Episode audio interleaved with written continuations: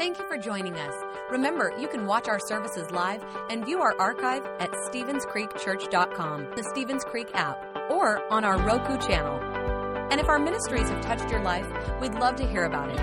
Send us an email to mystory at StevensCreekChurch.com. We hope today's message encourages and inspires you. Enjoy the message. Well, good afternoon and welcome to Stevens Creek Church. We're so glad that you're here today. And uh, like JT said, we've got over a hundred small groups. He only told us about 45 of them. And so uh, please step out in the atrium and you can hear about the others. But it is a, a great time to truly get connected. You know, I like to start with something funny. Did you ever hear about the, the 92 year old man uh, that was not feeling well and decided to go to the doctor for a checkup? And a few days after that, the doctor happened to see him out and about on town, and, and, and he was there with a beautiful young woman. And he seemed so happy. And the doctor was surprised, said, Wow, you must be doing a lot better. He said, Well, I took your advice. He said, You did? He said, Yeah, you told me to go get a, a hot mama and stay cheerful. He said, Whoa, wait a minute. I said, You had a heart murmur and be careful over the next few minutes, we're going to uh, talk about, about a story about a man uh, who is healed and uh, spiritually and physically. The story is told in Mark chapter 2, uh, and begin reading with verse 1. And this story uh, takes place during a time when Jesus' ministry was starting to expand throughout the region. People were coming from far and wide to be touched by his power and to hear his teaching. So we pick it up in Mark chapter 2. It says, A few days later, when Jesus again returned to Capernaum, the people heard that he had come home. So many of them had gathered. So many had gathered that there was no room left, not even outside the door, and he preached the word to them. Some men came, bringing to him a paralytic carried by four of them. And since they could not get him to Jesus because of the crowd, they made an opening, an opening in the roof above Jesus. And after digging through it, they lowered the, uh, the mat the paralyzed man was laying on. And when Jesus saw their faith, he said to the paralytic, said, Your sins are forgiven. Now let's take a little background for this story uh, in the book of Mark. Like I said, this was during a time when Jesus' ministry began to spread throughout the region. Now you've got to understand, in those days, just like it is today, Jesus uh, was a very polarizing figure. Because he came not only to, to challenge the process, but he came to challenge or to change how people connected to God. And so people had some mixed emotions about that. Some people loved him, while other people could not stand him and worked and worked to discredit his work. Well, when news spread that he was going to Capernaum, people gathered from all over the countryside, and they crowded into this uh, small village to try to get a glimpse of this miracle worker from God. They came and they brought people with, with physical needs because they believed that Jesus was their hope for healing. Now, as, as people, as Jesus began to teach, the people gathered around the house and they filled up this room. You've got to understand, in those days, uh, uh, they would meet in houses, and it was a large house, had a flat roof on it, and people uh, filled up that house people filled up the outside of the courtyard of the house. But then along the, uh, the walls were a group of Pharisees and Sadducees. Now, these Pharisees, they were the religious leaders of the day. And they were not uh, there endorsing Jesus' ministry. They were there trying to find out ammunition to tear it down, to discredit his work. I can envision them standing around the walls with their, their arms uh, crossed like this, just waiting to find some type of ammunition to try to discredit the work of the Lord. And so this house, like I said, was a typical house um, it had a flat roof on it, and those flat roofs, the flat roofs in those days were made out of tile. They typically would have a set of stairs going up to this roof. And as they were listening to Jesus, they heard a noise. And people looked around wondering, you know, where's that noise coming from? What is that? And then they saw some dirt and some dust uh, floating down from the center of the room. And they, they, they looked up, and there was a beam of light that came through the ceiling. And then they noticed that someone had taken the tiles of the roof off in a certain section, caused the sunlight to come, and they're looking up. And as they're looking up, they see four faces looking down at them. And as those four faces start looking down, they backed off and they lowered a mat. And so the room was uh, quiet at that moment. They, they couldn't believe what was happening. And, and they looked up and they saw this man on a mat, this paralyzed man, start to come down right in front of them. The Bible says the man on the mat was a paralytic. He had some form of, of chronic paralysis, a disease that in those days would definitely be hopeless and even really hopeless in our day. And he must have been desperately ill for four of his friends to go to his house to say to him, We're taking you to see Jesus.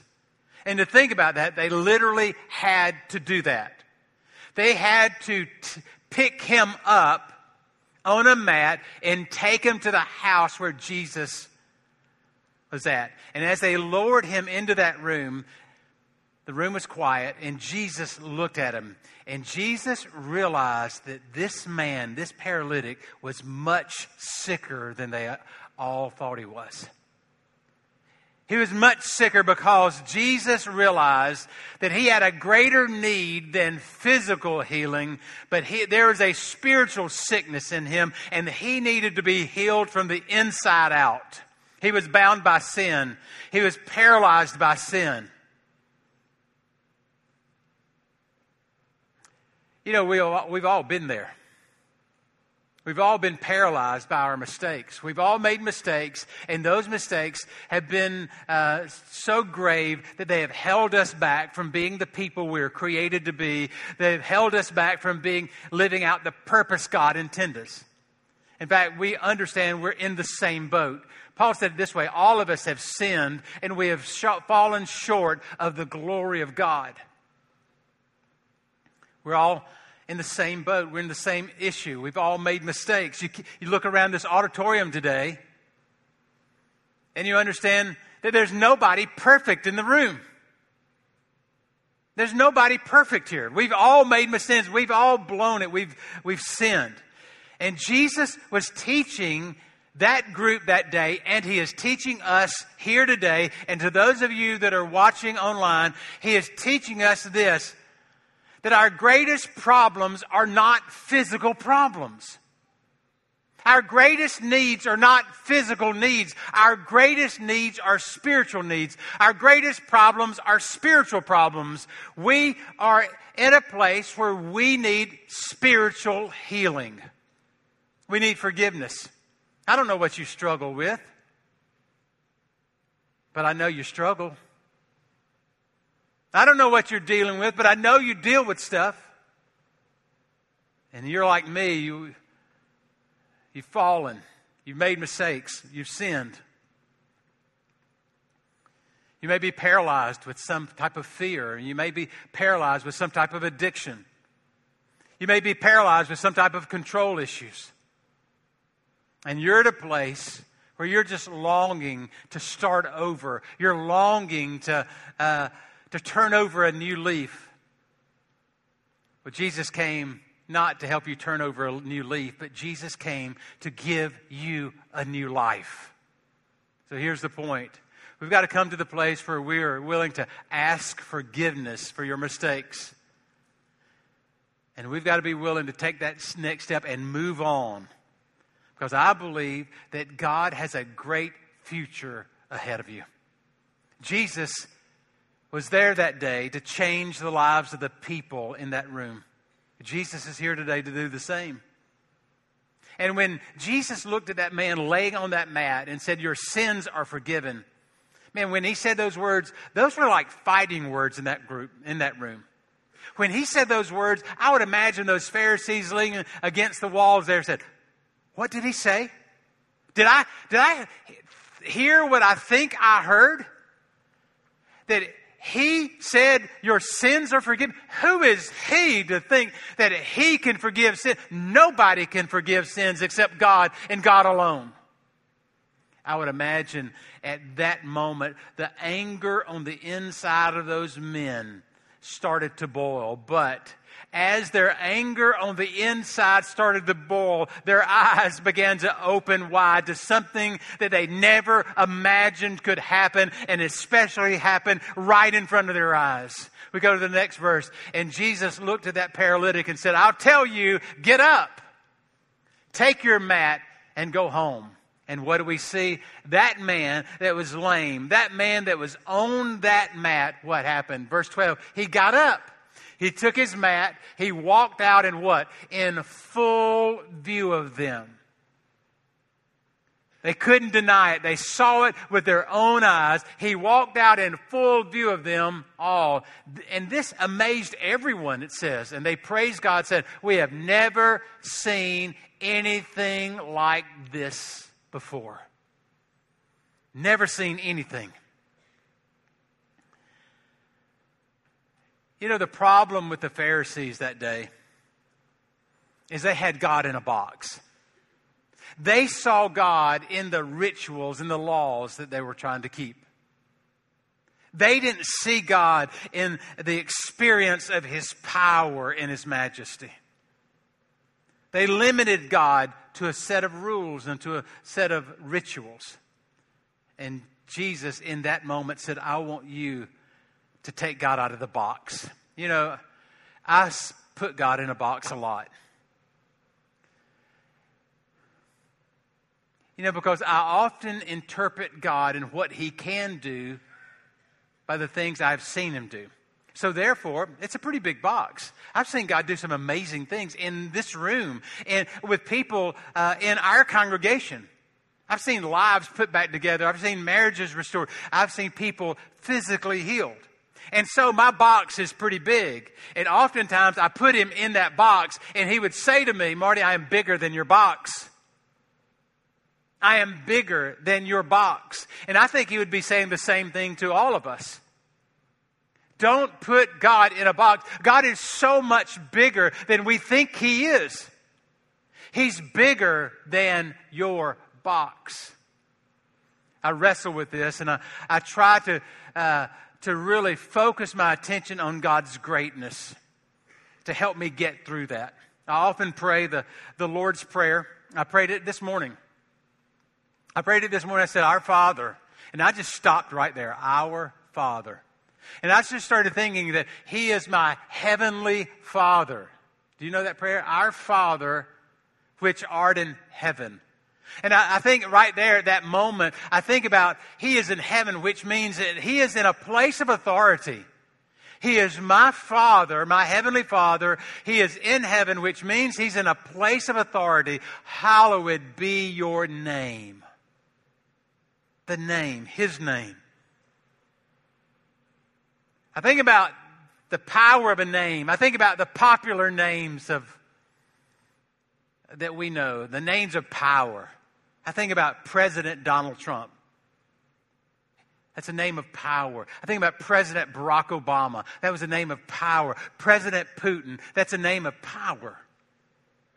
Those are very powerful names. Those names can speak, and the markets will tremble tomorrow as a result of their words. They're powerful names. I think about the powerful names of the entertainment industry. I think about Justin Bieber, how powerful that name is, or, or Oprah. Or I thought about Beyonce. Beyonce, she's a powerful name. In fact, do you know she's in concert tonight in Atlanta? Actually, when I was thinking about that, I thought, I wonder if I could get any tickets.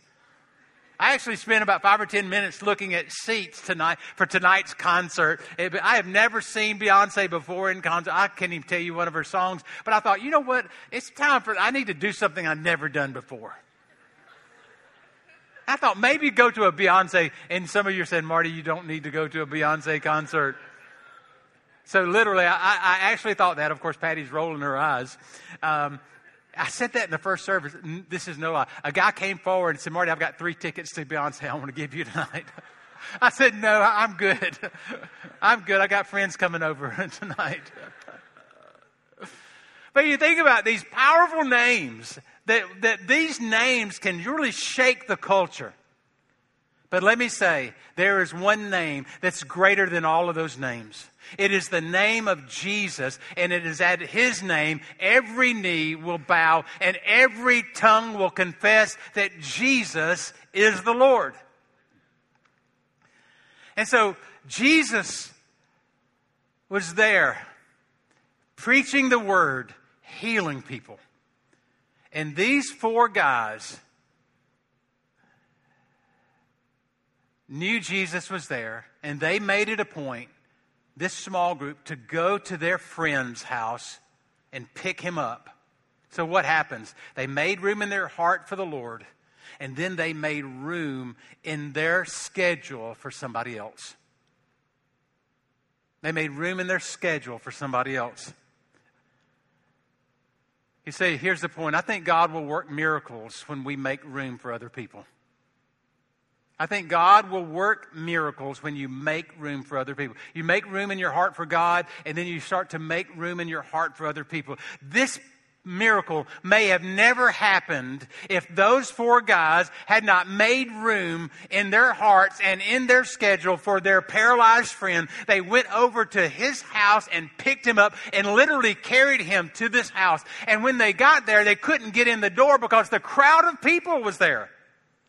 And so many times, people just give up. Well, we tried, we did our best. But the crowds were there. But they were not going to allow the crowds to deter them from getting their friend the help that their friend needed. So they went up the stairs and they went to the roof and they took the tiles off of the roof and they lowered him down in. And this was an act of faith. This was an act of faith. And when they demonstrated their faith, God responded to that faith because God always responds to faith. Here's the point when you put your faith in God, I believe that He works things out in your favor. He works things out in your favor. I believe that God wants to move in your life, and He wants to move in our life, and He wants to move in this church. Very interesting thing happened this past week. Uh, I was able, Patty and I flew out to uh, Lakewood Church in Houston and um, happened to be with uh, Joel and Victoria Osteen uh, Monday and Tuesday. They're the real deal, sweet folks. When we were uh, at Lakewood Tuesday morning, um, we were standing in line, and uh, a guy we'd never met before, his name is Dr. Rob Thompson. He pastors a church in Chicago, probably um, around 70 years old. He's been there over 40 something years as a pastor. Never met him before, and he came up to me and he looked at me and said, God has a second harvest for you. And that second harvest will be bigger than the first harvest. I thought, that's kind of interesting. That's interesting. It's interesting to me because the name of Stevens Creek Church when we first planted this church was called Church of the Harvest. And I thought, okay, that's kind of interesting. Didn't think too much more about that. This guy I'd never met before, probably 70s, so pastored a long time. I see him. We're standing um, just in the auditorium there at Lakewood, and he comes up and says that. I said, okay. See him um, later on that day. We get on the plane, come back. Okay, on Friday, day before yesterday, uh, JT uh, was ordained by our denomination, so I went uh, to see JT ordained. And proud of him for uh, taking that step. And we went out to eat uh, with a group of about six or eight pastors. After lunch, we were walking out the door, and Pastor Stan Lester uh, from Dalton grabbed me and said, Marty, he said, I just want to tell you something. The Lord has a, another harvest for you and the second harvest will be bigger than the first harvest. I thought, okay, that's interesting. And it kind of just went on, and JT heard it, and he was there. That night, we were in uh, church Friday night. Sammy Rodriguez was preaching. Sammy Rodriguez, many of you probably saw him uh, President Trump's inauguration. He is the one that has prayed over him. He worked for the uh, President Obama. He also worked for uh, President Bush. So he's been a spiritual leader pastors a, a um, multi ethnic church in San, uh, Sacramento, California. Okay? And so he flew from Sacramento to Atlanta, preached Friday night. He is up there preaching, and he stopped and he said, I've got a word for a pastor here. And the Lord would say to you that there's another harvest coming, and the second harvest will be bigger than the first harvest. When he said that, I looked over at Patty. I said, That sounds familiar. Those were my words. I said, That sounds familiar. Didn't we hear that uh, at Lakewood? And then JT said, Marty, you heard that at lunch today. So, three times in five days, random people put those words together. There's a second harvest coming, and the second harvest will be larger than the first harvest.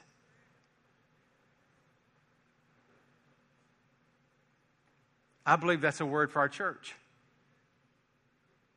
I believe that's a word for you. And we've got to come to the place where we're willing to believe God, that we're willing to make room in our hearts for Him, but make room in our schedules for other people. We've got to be like these four men in their small group where they went to their friend's house and said, I'm going to take you to Jesus. This week, I want you to make room in your schedule just for a conversation, just to be nice to somebody. That's it. Smile at them. Be nice to them. And just maybe that will open up a conversation where all you have to say is, hey, why don't you come to church with me Sunday? That's it. That's it. Just do your part. I believe that God is going to use us to be a part of His end time harvest. That God wants more than anything else for your friends and your relatives and your neighbors to be born again. God wants more than anything else for their lives to be changed, for them to be a part of His family. So let's talk about that. When we think about God's family, there are four things I want to say. First of all, the Christian life is not just a matter of believing, it is a matter of belonging. Yes, it's important for you to believe. It's important for you to go forward in baptism on September 7, uh, 16th. That is very important. But it's not just a matter of believing, it is a matter of belonging that what we see here in this room is that this is a family gathering. This is a family meeting. And when we think about, we hear the word belonging, I often think about the word membership. Now, a lot of people, they can't stand the word membership. They want to be free spirits and they want to float from one church to another church to another church. And, but the Bible is very clear Christ calls us to be members of his body. In Ephesians chapter 2 and verse 18, it says, So now Gentiles, and you're and I, we're Gentiles, we're not Jews. Uh, so now you Gentiles are no longer strangers and foreigners. You are citizens along with all of God's holy people. You are members of God's family. God wants you to be a part of his family. Some people say, well, you know, I'm a Christian, but I don't go to church. Really? You're a Christian, but you don't go to. To me, in my world, that just does not make sense. The church is where is the place where you learn how to be a Christian. The church is that place where you learn how to carry out your faith. If you don't belong to a church, it's like a football player saying, you know, I'm a football player, but I don't want to be a part of the team. Does that make sense to you? Or if you're like a tuba player and you say, Well, I'm a tuba player, but I don't want to be a part of the orchestra. No, not me. No orchestra here. Or how about you're a soldier? You're a soldier. You say, I'm a soldier, but I don't want to be a part of that platoon. No, no, no. Stay away from me.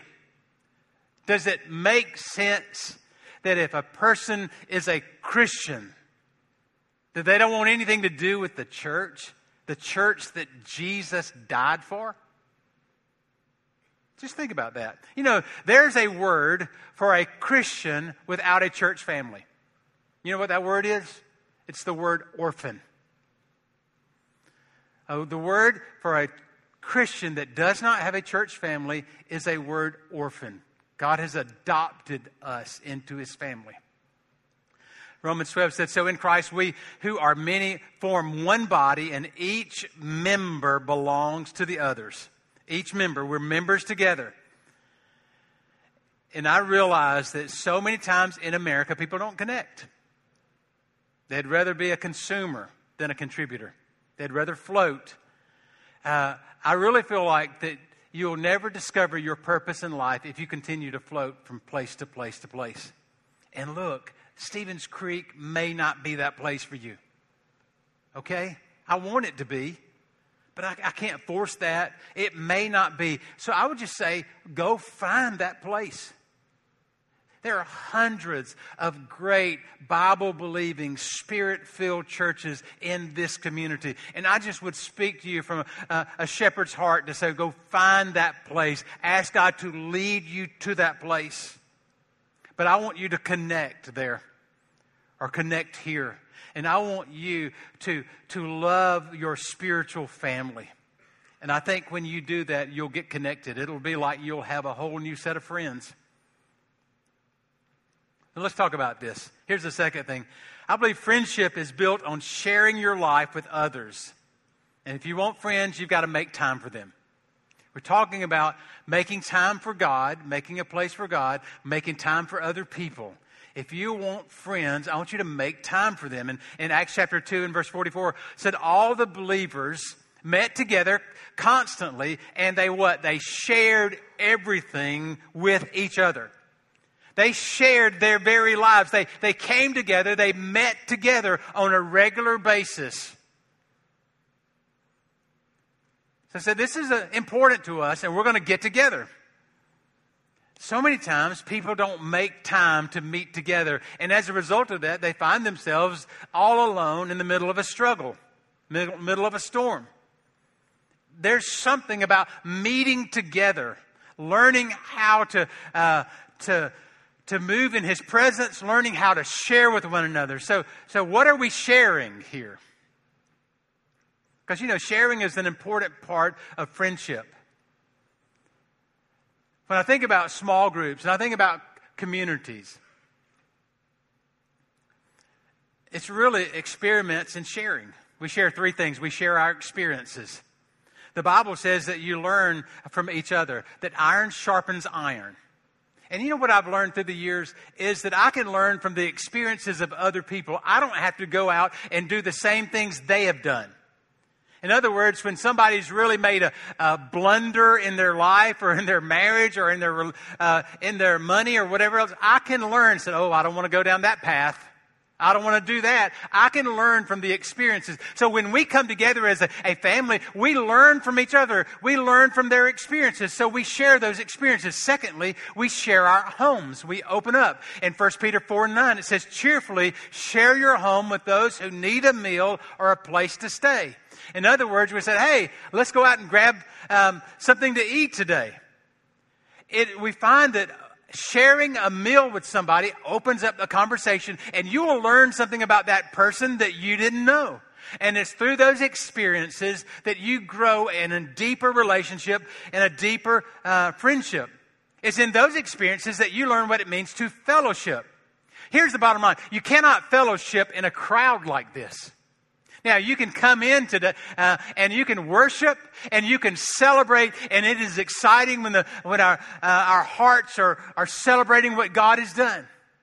You can celebrate in a crowd, but you cannot fellowship in a crowd. Uh, you fellowship when uh, it's in smaller groups. I said three things. You're going to share your problems too. When you get to know people, you get to share your problems. Here's an interesting thing.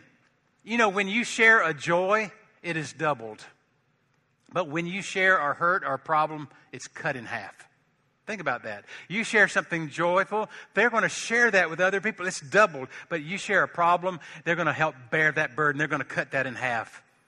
Here's the third thing God plans, uh, God's plan for us is to connect, right? And He encourages us in partnership. God's plan encourages partnership. We must all do our part. Those four guys in that small group went over to their friend's house. They took his mat that he was laying on, this paralyzed guy. They picked him up and they took him to Jesus. Here's what they're saying We can't heal our friend, only Jesus can do that. But we can do our part here. We're going to do the possible and we're going to believe that God is going to do the impossible. God will never ask you to do something you can't do. I don't believe that. He's going to ask you to believe Him and His power. If you will do the possible and have faith, I believe that God will come and do those things that are impossible. Paul said it this way. He said, We work together in 1 Corinthians 3 as partners who belong to God. We're in this together and we've got to do our part. Here's the final thing God welcomes us into his family. And we should love one another like he loves us. We need to love one another. That's part of what it means to be a family. You know, very practically, in families, you love your family. You don't always get along with them, do you? You don't always get along with your family, but you love them and you're a part of the family. Same way with church. You're not going to get along with everybody here. This is not a uh, this is not heaven yet. We live in a real world with real issues. But what we understand is we're family. We're sticking together. We're united in this when we first started the church, we called our small group ministry kinship groups. You know, we were cool back then. I always wanted to have a good name, cool name for everything. Now we're pretty simple. I always say here, I said, I want to be clear, not cool. Todd says, Can't we please be cool and clear? I mean, is there room for that? Maybe. But I always want to be clear and not necessarily cool. But back in those days, I wanted to be cool, and so we're going to call it kinship. Now we call them small groups. Now, the reason that that was important because I wanted to just to try to encourage the concept of family. It could be that I grew up watching the Beverly Hillbillies and they were kinfolks, right? And so maybe that's kind of what uh, was driving that train. But I think about kinship literally means your closest relationships. It means your closest family. You know, when somebody has an accident, what do you hear on the news? We're withholding the names until the next of kin are notified. The next of kin. The next of kin actually means those people that mattered the most. They want to find the people that mattered the most. The Bible says that's the kind of attitude that we should have with our spiritual family, that these people matter to us. We say it around here all the time people matter. And if they matter to God, then they ought to matter to us. I look at the names of these on these windows. These names represent lost people. And we know lost people matter to God, and they matter to God, then they ought to matter to us. They matter to God so much that His Son Jesus would give His life on a cross so that they could be healed and that they could be free. God welcomes us into his family, and we should love one another as he loves us. In closing, I want to tell you God loves you. And this is not just a trite saying, but God loves you, and he literally, he really does have a plan for your life. But so many times we fight against God's plan, we fight against God's movement.